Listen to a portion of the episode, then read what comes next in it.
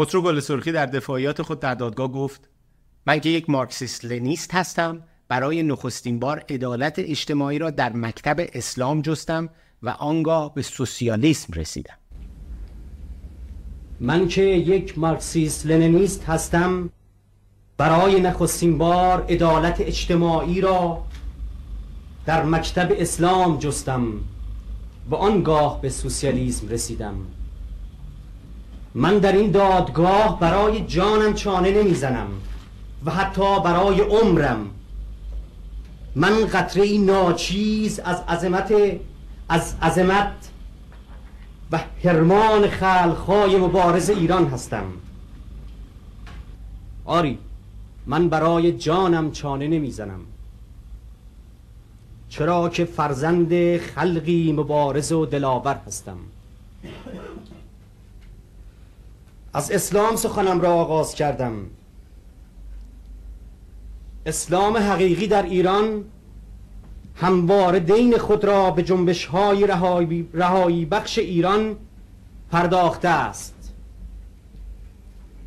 سید عبدالله بهبهانی ها شیخ محمد خیابانی ها نمودار صادق این جنبش ها هستند. و امروز نیز اسلام حقیقی دین خود را به جنبش های آزادی بخش ملی ایران ادا می کند هنگامی که مارکس می‌گوید در یک جامعه طبقاتی ثروت در سوی انباشته می شود و فقر و گرسنگی و فلاکت در سوی دیگر در حالی که مولد ثروت طبقه محروم است و مولا علی می‌گوید قصری برپا نمی شود مگر آنکه هزاران نفر فقیر گردند نزدیکی های بسیاری وجود دارد. زندگی مولا حسین نمودار زندگی اکنونی ماست که جام بر کف برای خلقهای محروم میهن خود در این دادگاه محاکمه می‌شویم. او در اقلیت بود. و یزید بارگاه قشون حکومت قدرت داشت. او ایستاد و شهید شد. هرچند یزید گوشه از تاریخ را اشغال کرد ولی آنچه که در تداوم تاریخ تکرار شد راه مولا حسین و پایداری او بود نه حکومت یزید. آنچه را که خلقها تکرار چند در دم می کنند راه مولا حسین است. و ما نیز چنین اسلامی را اسلام حسینی و اسلام مولا علی را تایید می کنیم اینا صحبت های گل سرخی در دادگاه. مارکسیست چپ لنیستی با اسلام شیعه حسین و علی.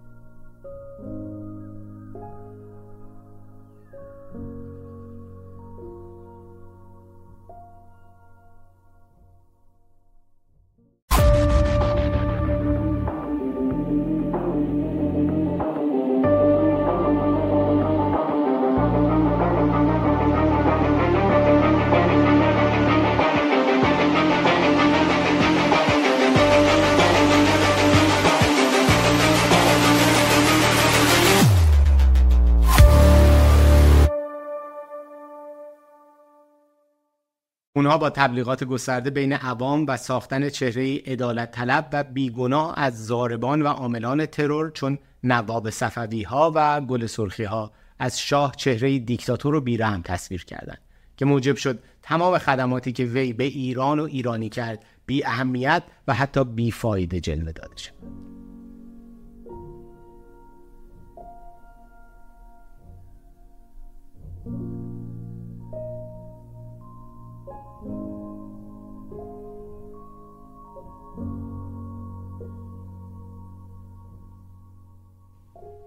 تلاش گروه های برانداز و وابسته برای ایجاد ناامنی در سطح کشور و فریب اذهان عمومی تنها معطوف به ترور رجل سیاسی و مخالفانشون نبود. درگیری های میان گروهی، جنگ قدرت و میل به براندازی با سرعت زیادی در بین این گروه ها اوج می گرفت. این درگیری ها از ترورهای درون سازمانی برای حذف رقبا در راستای تمامیت خواهی سازمان های مسلح تروریستی شروع شد و در اواخر حکومت پهلوی به جایی رسید که به صورت کاملا سیستماتیک مردم عادی رو هدف حمله های تروریستی خود قرار می‌داد. این چنین شد که در اذهان عمومی از یک طرف جو مملکت را ناامن و مقشوش و از طرف دیگر حکومت را مستبد و مردم کش معرفی می بعد از گذشت چهار دهه بر طبق شواهد و مستندات بر همگان روشن شده است که فاجعه آتش سوزی سینمای رکس آبادان که به کشته شدن دست کم 420 نفر انجامید توسط همین تندروهای برانداز و عوامل نفوذی اونها در ساواک و دولت با هدف تخریب حکومت وقت برنامه ریزی و انجام شده بود. یه سری حرفای عرض کردم کلیدیه که روزنامه همون موقع نوشتن و بعدم باز انتشار پیدا کرد و بعد افراد دیگه هم اومدن که در دادگاه حضور داشتن با دقت نوشتن. موضوع رو به هر حال من بزنین یک دو تیکش براتون می‌خونم. از قول حسین تکبلی زاده من و فرج الله بزرکار و فلاح در جلساتی که در مسجد قدس فراهاباد سابق با آقای محمد رشیدیان محمود ابوالپور و عبدالله لرقبا داشتیم قرار بر این شد که به کارهایی دست بزنیم. فرج الله بیشتر از من و فلاح با آنها در تماس و ارتباط بود. چند جلسه هم در سیکلین به منزل رشیدیان رفتیم. چون ما با رژیم شاه مخالف بودیم باید کارهایی می‌کردیم. به اتفاق فرج الله بزرکار و فلاح مدتی قبل از آتش سوزی سینما رکس با مقداری بنزین سوخت هواپیما که عبدالله لرقبا برای ما تهیه کرده بود چون لرقبا توی شرکت نفت کار می‌کرد. انجمن اسلامی اونجا بود. با مقداری بنزین سوخت هواپیما که عبدالله لورقبا برای ما تهیه کرده بود به محل دفتر حزب رستاخیز که از مدتها قبل تعطیل بود رفتیم و با شکستن پنجره دفتر حزب بنزین را به داخل آن ریختیم و آنجا را با آتش کشیدیم. بعد از این کار تصمیم گرفتیم کاری بکنیم سر صدای زیادی به همراه داشته باشد. ما می‌خواستیم کاری بکنیم که مردم به خیابان کشیده شوند. تا آن موقع در آبادان خبری از تظاهرات نبود.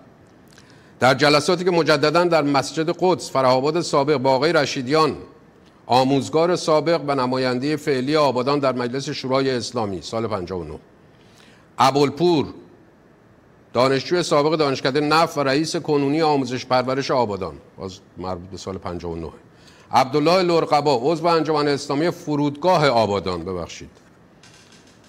داشتیم قرار بر این شد که در یکی از سینماهای آبادان حریق ایجاد کنیم.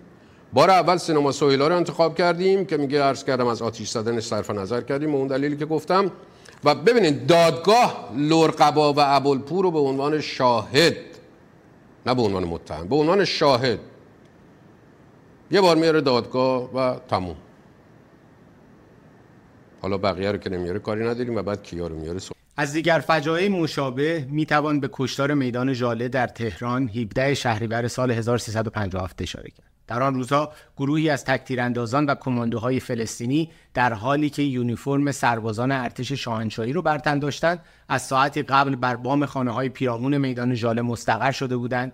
با شکلگیری تظاهرات و تجمع مردم به صورت از قبل برنامه ریزی شده تکتیراندازها به سوی تظاهر کنندگانی که به فراخان خود اونها در محل تعیین شده تجمع کرده بودند با بیرحمی و قصاوت تمام آتش گشودند با شروع تیراندازی سربازان ارتش نیز بی اختیار به سمت آنها آتش گشودند این چنین شد که به گواه تاریخ 64 تن از تظاهر کنندگان و نیز چند سرباز ارتش شاهنشاهی و افسر گارد به ضرب گلوله این آدم های مزدور کشته شدند.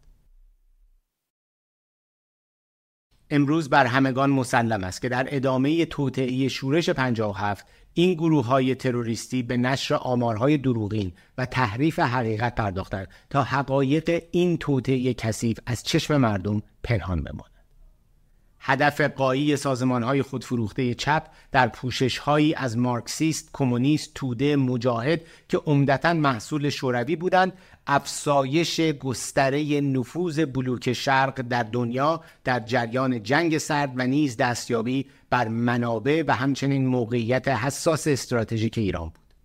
این گروه ها طی یک پروژه کاملا حساب شده توانسته بودند به صورت گسترده در میان روشنفکران، هنرمندان، دانشجویان و تجددگراها نفوذ کرده و از تمایل این اقشار و افکار و عملکردهای آوانگارد و مطرح نمودن خود به عنوان پیشروان تغییر بالاترین استفاده را ببرد.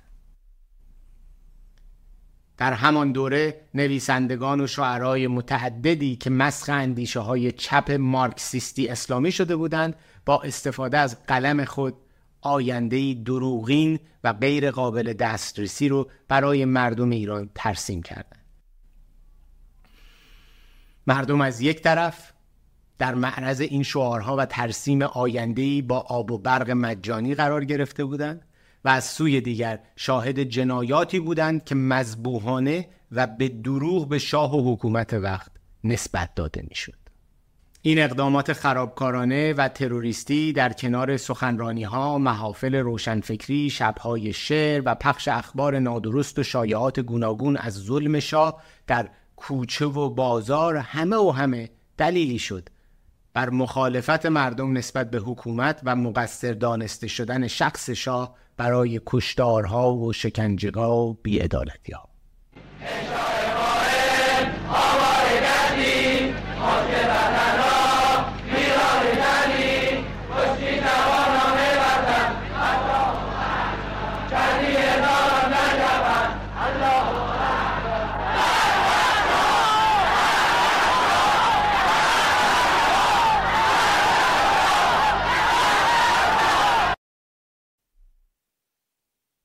حکومت پهلوی و دولت وقت ایران مانند بسیاری از کشورهای در حال توسعه در منطقه با مشکلات فرهنگی و پایه‌ای گوناگونی دست و پنجه نرم می‌کردند و کاستی ها و عیوبی نیز داشتند.